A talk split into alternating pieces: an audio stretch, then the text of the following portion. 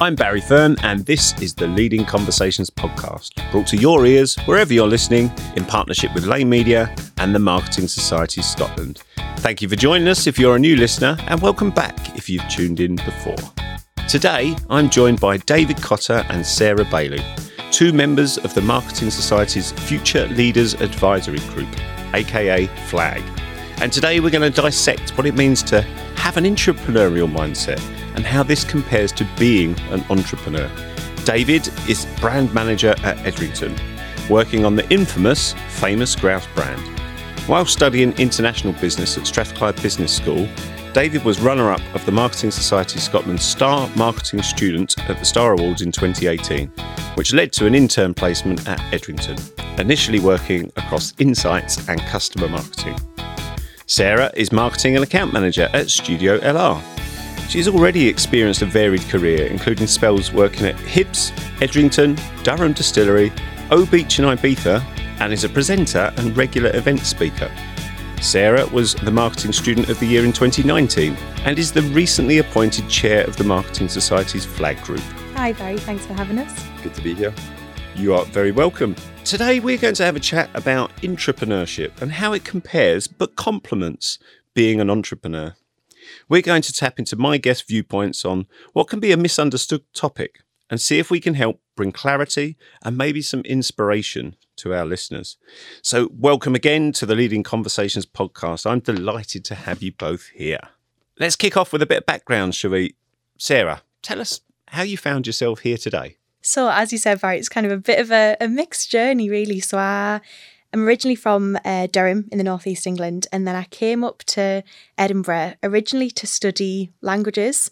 Um, so I was doing French and Spanish at Edinburgh Uni, and I got involved with um, organising events, um, working in clubs, and I realised I really enjoyed business. Was doing a couple of different business modules, and so then switched to studying business full time. And at that point, was was there a story with one of your professors or something? Yeah. So um so basically I was working in the club um and you obviously have a kind of a late finish and the marketing lecture was at 9am on a Thursday and I used to work in the club on Wednesday night and I used to bring in my breakfast and eat it in the lecture because I would have gone to bed at you know four, five in the morning, had a couple of hours sleep, and then go into the lecture. Um, and I'd come in, I'd be wearing trackies, my glasses, um, eating my breakfast, and she came over and um, and I was like, oh, I'm, I hope it's all right. Like, I'm really sorry that I'm eating my breakfast in the lecture.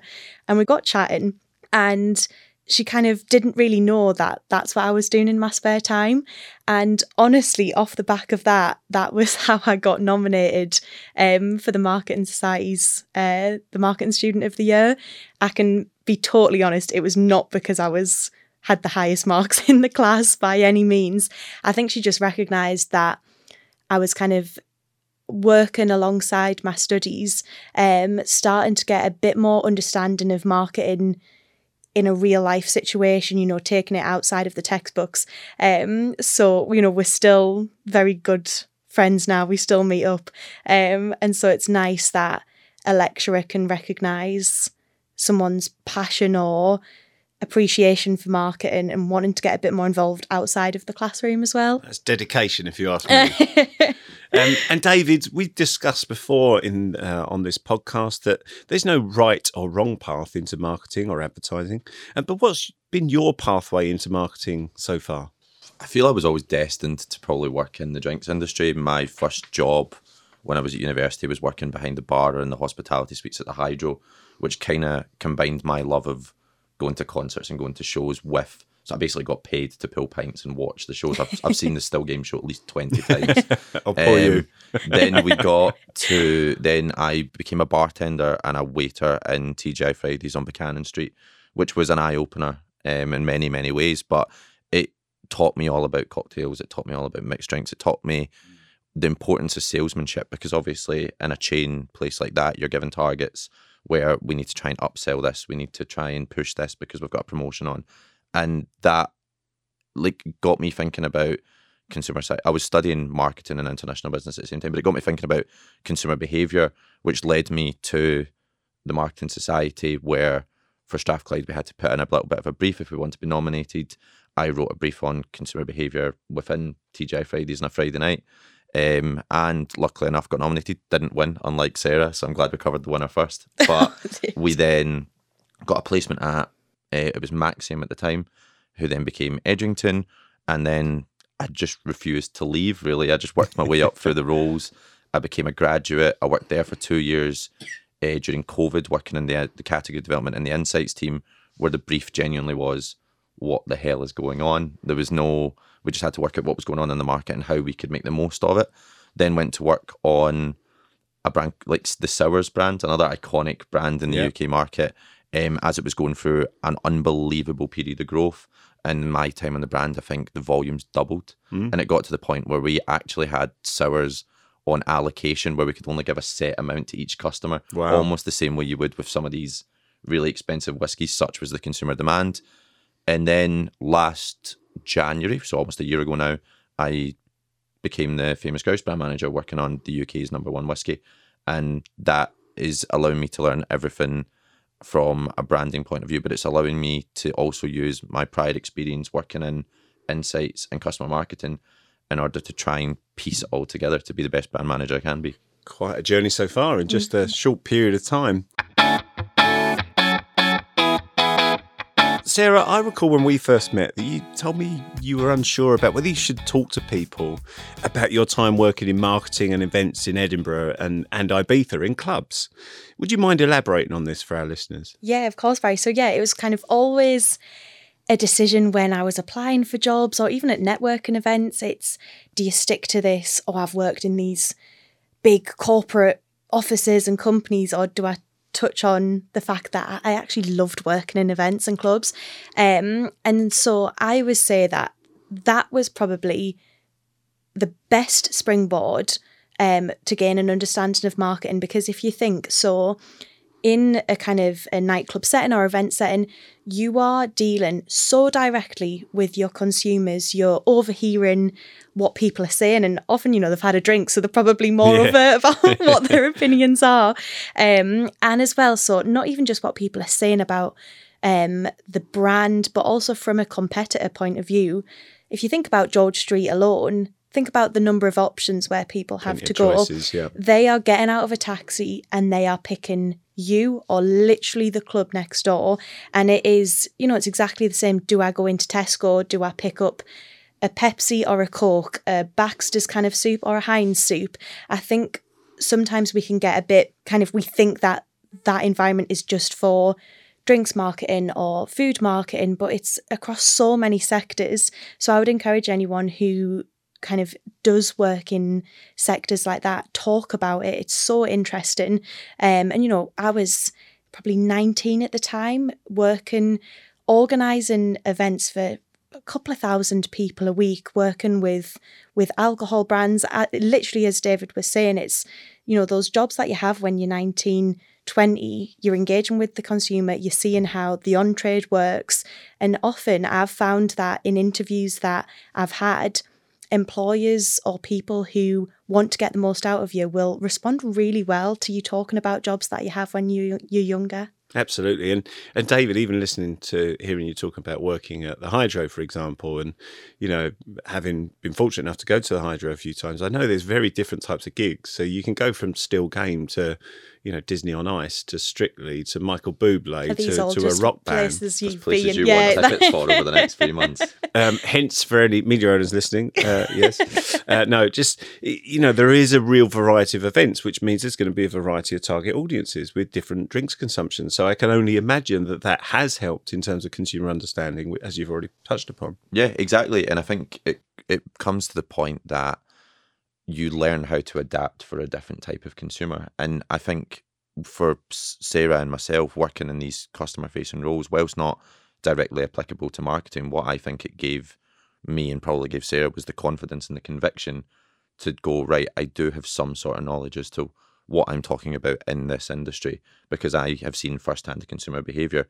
At the end of the day, for us, if I'm working on any brand and I want to sell into a restaurant or a bar or a pub, for example, I need to understand the process that the bartenders or the waiters will go through in order to sell it and then make that process as easy as possible for them for them to choose our brand. And I think Sarah's example around there's two clubs, how do you make them choose yours is directly applicable to pretty much all areas of marketing because at the same time you have that issue, you have that question on George Street. I have that in every aisle, Tesco aisle in the country where there's a plethora of brands. How do we get them to choose ours? Exactly. I think it kind of humbles yourself a bit as well in you know when we have those conversations around marketing and we can get bogged down with tone of voice and brand and when actually we sometimes do need to take a step back and be a bit more consumer centric and just okay what what decisions are people actually make and why are they picking your product over another? Exactly. It's determining what's most important to the person making the decision and then playing on those factors. And then the marketing should be the supporting factor, all the activation around that, all the information you can give them at the point of fixture, at the point of choice, is to support that decision to make them choose you. I think going back to the you know the original question as well, authenticity is clearly so important these days in terms of you know brands and marketing and and and how brands um, act. But it actually also reminds me of you know my early days the start of my career when i did have a, a, career break and i worked in a bar in greece and i remember coming back and when i was then kind of restarting my kind of professional career if you like being unsure as to whether to talk about that. But ultimately consumer behavior experience in different cultures you know different understanding of the pay that way that people behaved um, was very important in terms of my, my future career in marketing. Um, met a lot of people from different cultures as I subsequently ended up traveling around the world for a couple of years. So so these things were were absolutely important in terms of making decisions about what I wanted to do in the future and thinking about kind of my future career. But let's move into the crux of today's uh, discussion and let's start to unpick the similarities and the differences between intrapreneurs and entrepreneurs. David, what's your overall take on this? When I start to explain this, I think you'll find that a key part of my personality is that I love to delve into a topic and learn as much as I possibly can about it. But what I came back to after doing all that reading was that an intrapreneur, whilst it stands for internal entrepreneur, it essentially is the halfway point between an entrepreneur and just a regular employee who does their task, goes home. I think there's it's essentially a creative thinker to me who has ideas, who is innovative and creative, and we'll touch on qualities later, but who, with the actions that they take in the working day, look to improve the performance of the business that they work for using the resources and the skill set that they have. That's a far more succinct answer than I could come up with myself. Thank you, David. And Sarah, how would you explain the difference? Yeah, completely echoing David's uh, thoughts for myself. It's how they look at their environment. So, for an entrepreneur, you know, they're stepping out of the environment. They're looking at any external opportunities. How do they take themselves out of where they currently work and seek to develop a new product or target a new audience? Um, whereas an intrapreneur looks at the environment that they're already in.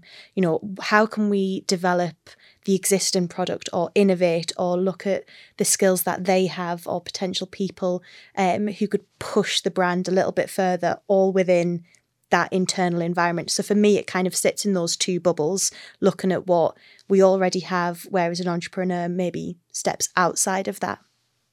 Yeah, and I think you know risk is a massive part of it in terms of being entrepreneurial means taking risk. Being intrapreneurial ultimately doesn't come with the same level of risk because you're within that security of, of employment and and hopefully those intrapreneurs attracted towards working for businesses that have that um, allowance for innovation and growth within them that encourage that entrepreneurial mindset. I mean, my own definition of an entrepreneur is, is certainly not just a famous one, you know, a Branson or a Sugar or one of the dragons on the telly. It's someone who takes the plunge, takes a risk, and usually at first just survives, but then grows. Businesses failing in year one is actually um, more rare than many people think. About 80% of businesses actually survive but more than half of small businesses don't last for five years. And obviously, the vast majority of the UK economy is is made up of of small small to medium businesses. And then after ten years, only one in three of those businesses are still around. So that begs the question to me of what kind of makes entrepreneurs fail. And I think it comes down to about five things. I think it comes down to whether there was really a gap in the market in the first place You know, whether that was actually thoroughly researched and understood before the entrepreneur kind of started their business. Cash, naturally, you know, everybody knows the the, the cash is king.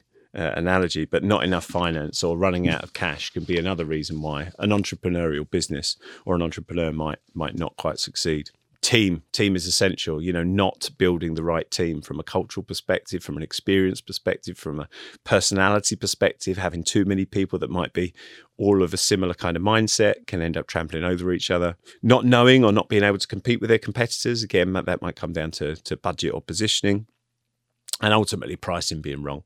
And pricing can be wrong because it's either too high or it's too low. If it's too low, you're not making enough margin, and if it's too high, you're not you're not competitive enough. So there are a number of reasons why an entrepreneurial business can cannot succeed. Um, but I do think there are a lot of similarities between an entrepreneur and an entrepreneur. But ultimately, when you boil it back down, it does come to risk, attitude to risk, and maybe where you might be in your career at that time. Bringing it back to um, intrapreneurs, um, Sarah, what do you think are the typical behaviours of an intrapreneur? So I would say that an intrapreneur simply has a love for generating ideas, for being creative, as David was saying. But I think there's also that motivation to develop their own company that they work in. You know, they've got to align with the fact that they want that company to grow.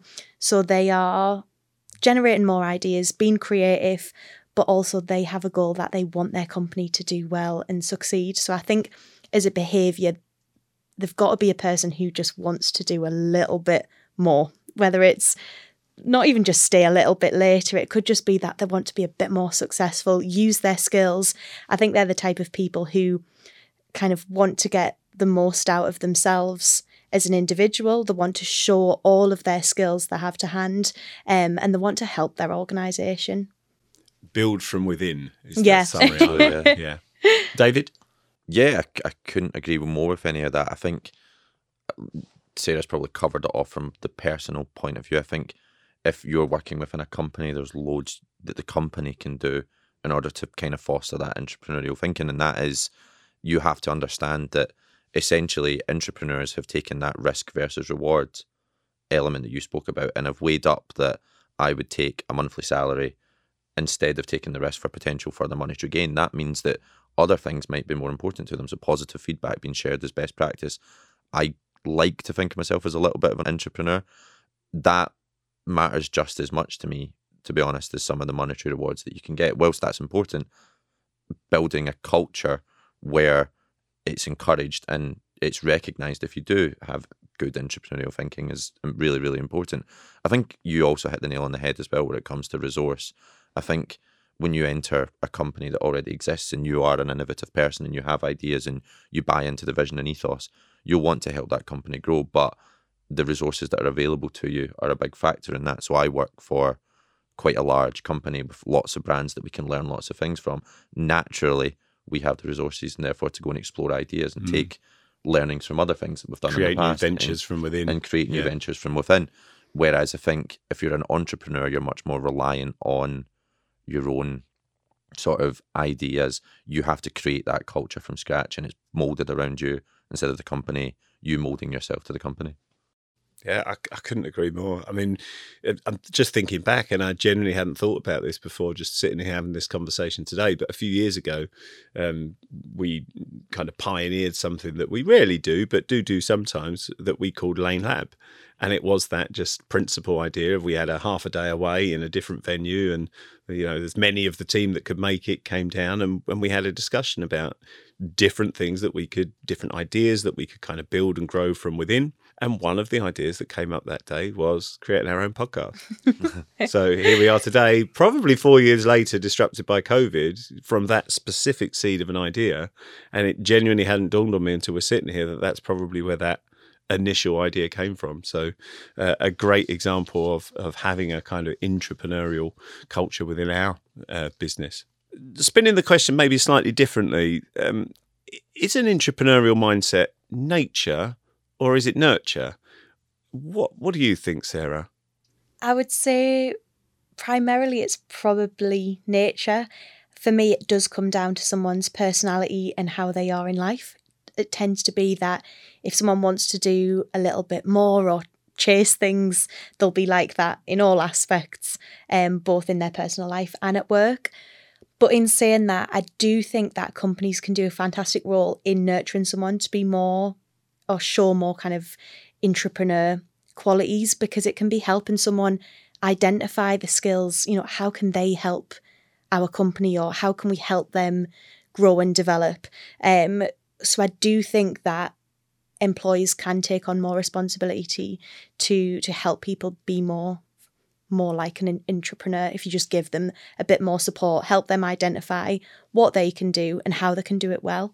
David, what's your take? Is, is it nature, nurture, or as Sarah said, is it a combination of both? Uh, yeah, I'll give you the politician's answer and say I think it's a combination of both. I, I do believe that it's inherent.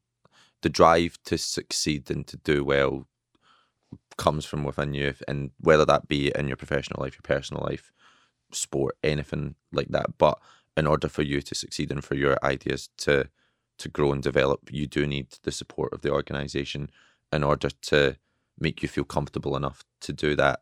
I think when I was doing some reading on the topic over the last few weeks, what became quite clear is that the companies that do like exp- like have employees who display this level of entrepreneurial thinking are the supporters and they are the ones who will develop their employees in whichever which way they can. If you have, uh, if you are a company that has a very rigid structure, there's not as much openness to the sharing of ideas. You're not going to nurture that sort of thinking, and potential individuals that are entrepreneurial within that company will probably look to go elsewhere where their ideas would be valued further. I think that's a really great way of putting it. And just thinking in, in sort of retrospect, you know, back to back to my career, I recall from my early days working in a fast growing tech company in, in London in the in the late nineties that I was fortunate enough to to gain first hand experience in in multiple departments, customer services, sales, operations. You know, I even drove a forklift truck for a while, um, and and marketing. But my impatience and my hunger to learn and grow taught me a lot at an early age. And although I wasn't necessarily consciously aware of it at the time, that was my entrepreneurial mindset kind of breaking through. You know, saying saying to my boss every maybe 12, 6, 12 months, whatever it might be, right, I need a new challenge. I need something else, you know, to, to, to continue to grow. And, and then I was made redundant in my early 20s. And after my early career break, I decided on a bit of a sideways career move to, to Get, ultimately get ahead. I had a passion for data and digital marketing, and and I really did land on my feet at a small uh, but dynamic marketing agency in central London. And there I helped to build the media service offering, uh, and we achieved some rapid growth for the three years before I moved to Scotland.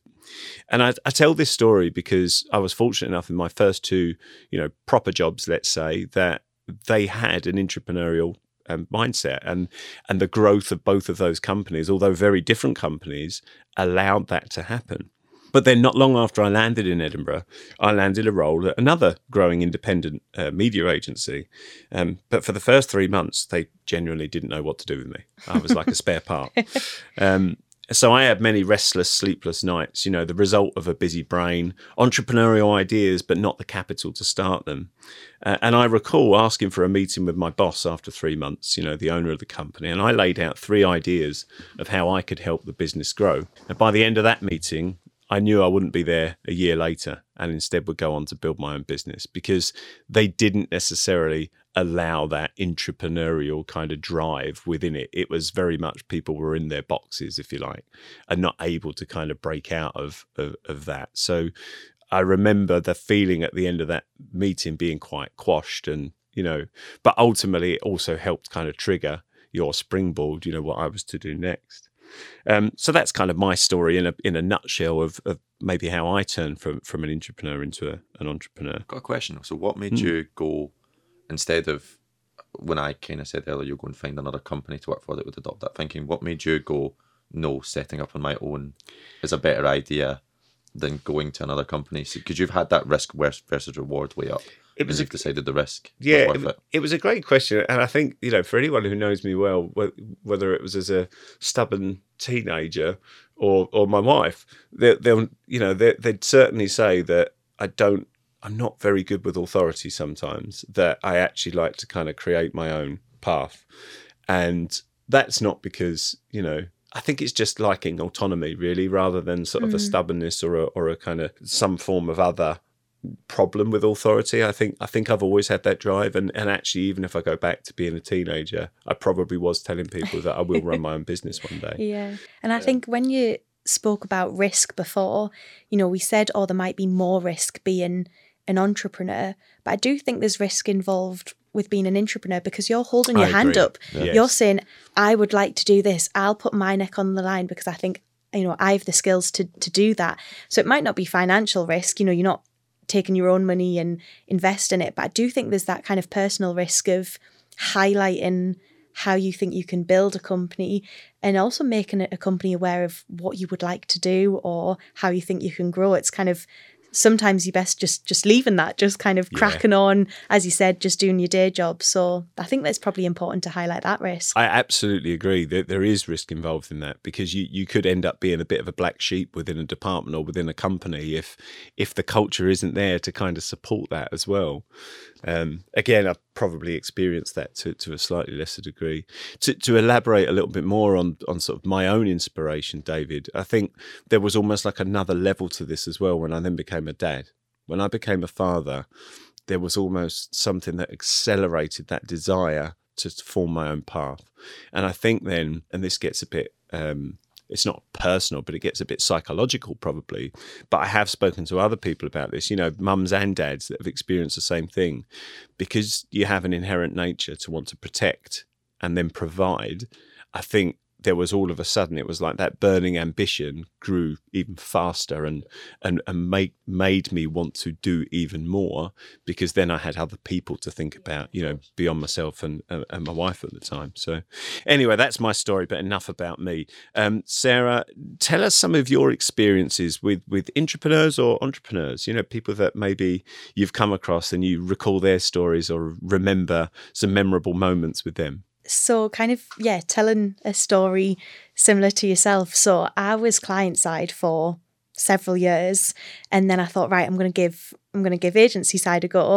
Um, and i was looking at job roles that it was minimum five years agency experience and i thought god i, I really can't get into this here.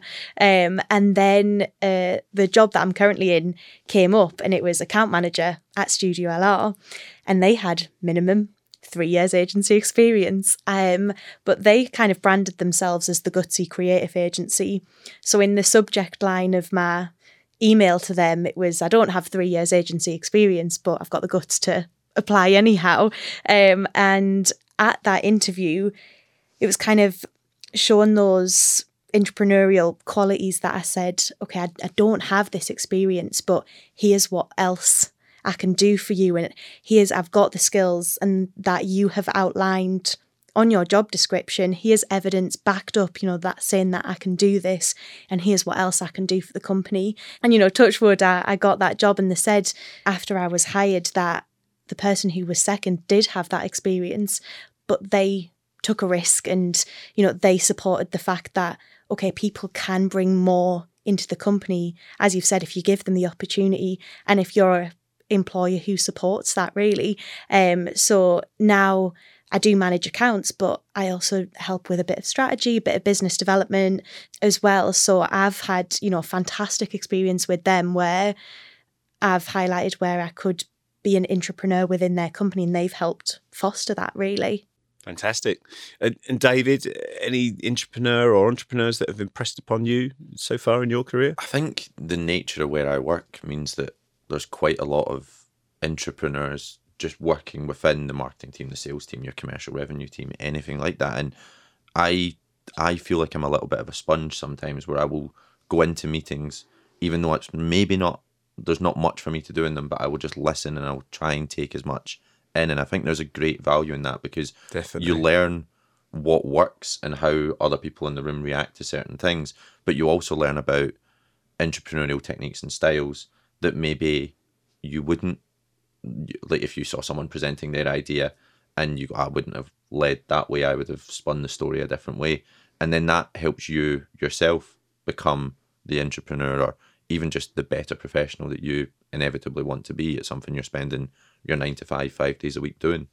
Um, but I, I can't think of any specific people but again I always put that down to the fact that I do see myself as a bit of a sponge and I'll just try and learn from wherever I can. Yeah, I love that um, sort of sponge metaphor. Yeah, and I think people can help that by just letting you sit in on meetings. Um, you know, David and I work together, um, and that's one thing that I definitely found at Edrington that that kind of open door of if you do want to sit in a meeting, if it is insight or analysis, branding, you can just sit and you will absorb so much. So I think um, managers who are maybe entrepreneurial themselves, they recognize that letting people just sit in and absorb that, yeah, that whole sponge mentality can be a massive help to the business. And I think without making this an Edrington Bradley podcast, but like we have we have a measurement and evaluation process in place that I'm sure lots of clients and agencies have something very similar. But it essentially gives you the free reign to go if you've got an idea and you've got the buy-in, go for it, provided you measure it and you learn from it, so that if it's good, we can pivot, we can optimize, or we can accelerate and we can go after it. Because it means that you're accountable for your own idea, but regardless of whether it works or not, you do have some learnings that you can use to like encourage and benefit the business in the future.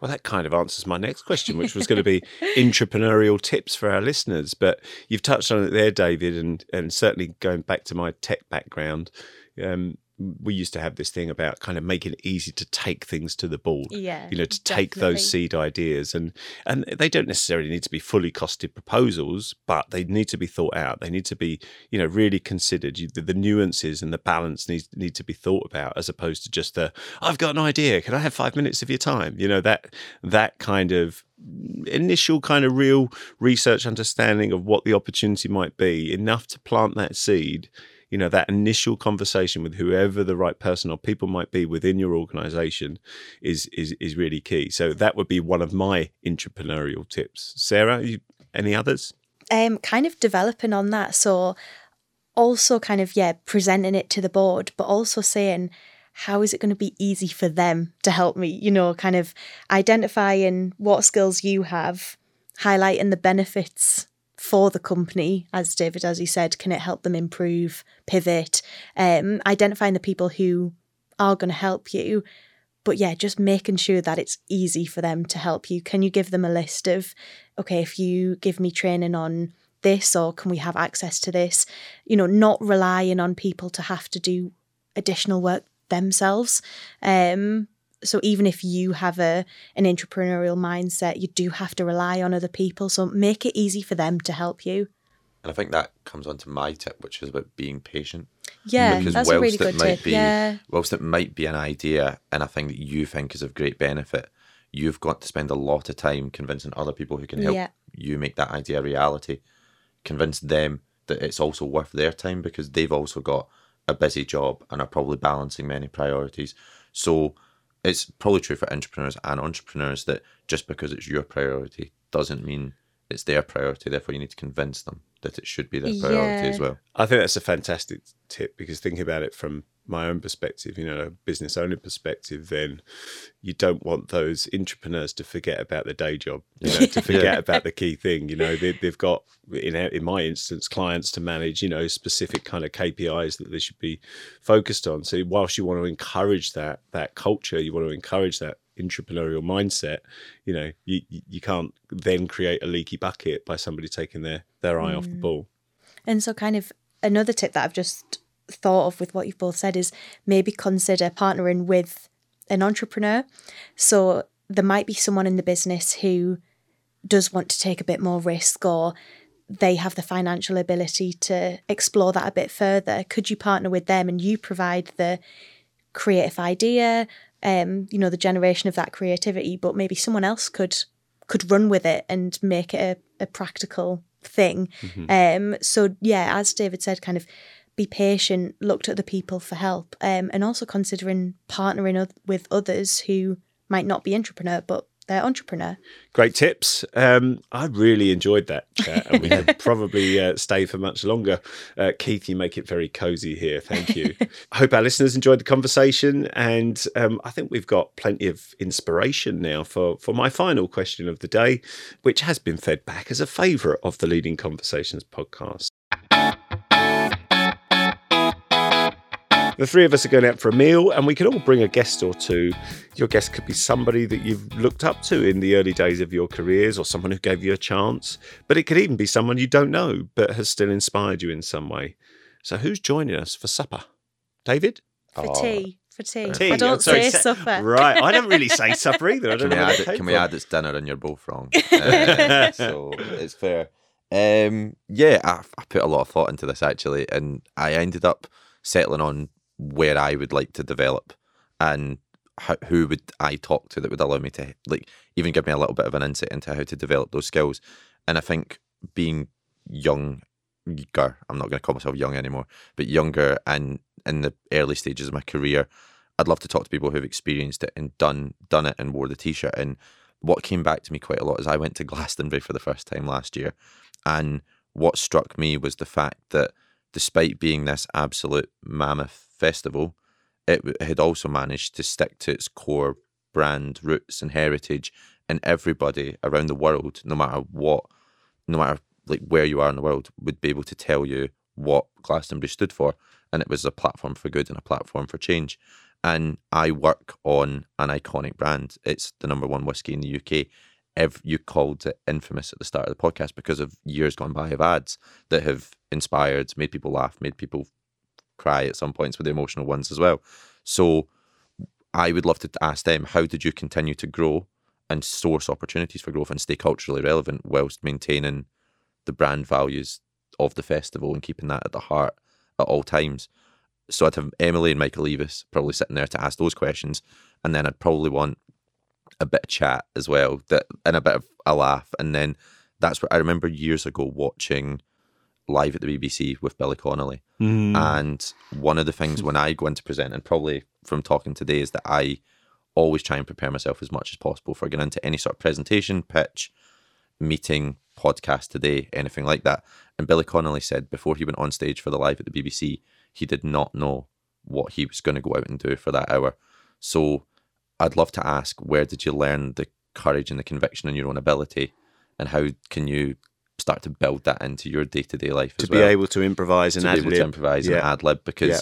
it's once you master that technique that takes you up to the next level when it, in terms of your presentation skills and your entrepreneurial skills. To be honest, as well. That is a Yeah. thoroughly detailed and thought out answer, But David. yeah, there's I'm- I'm 4 of us at the table, so plenty of food, please.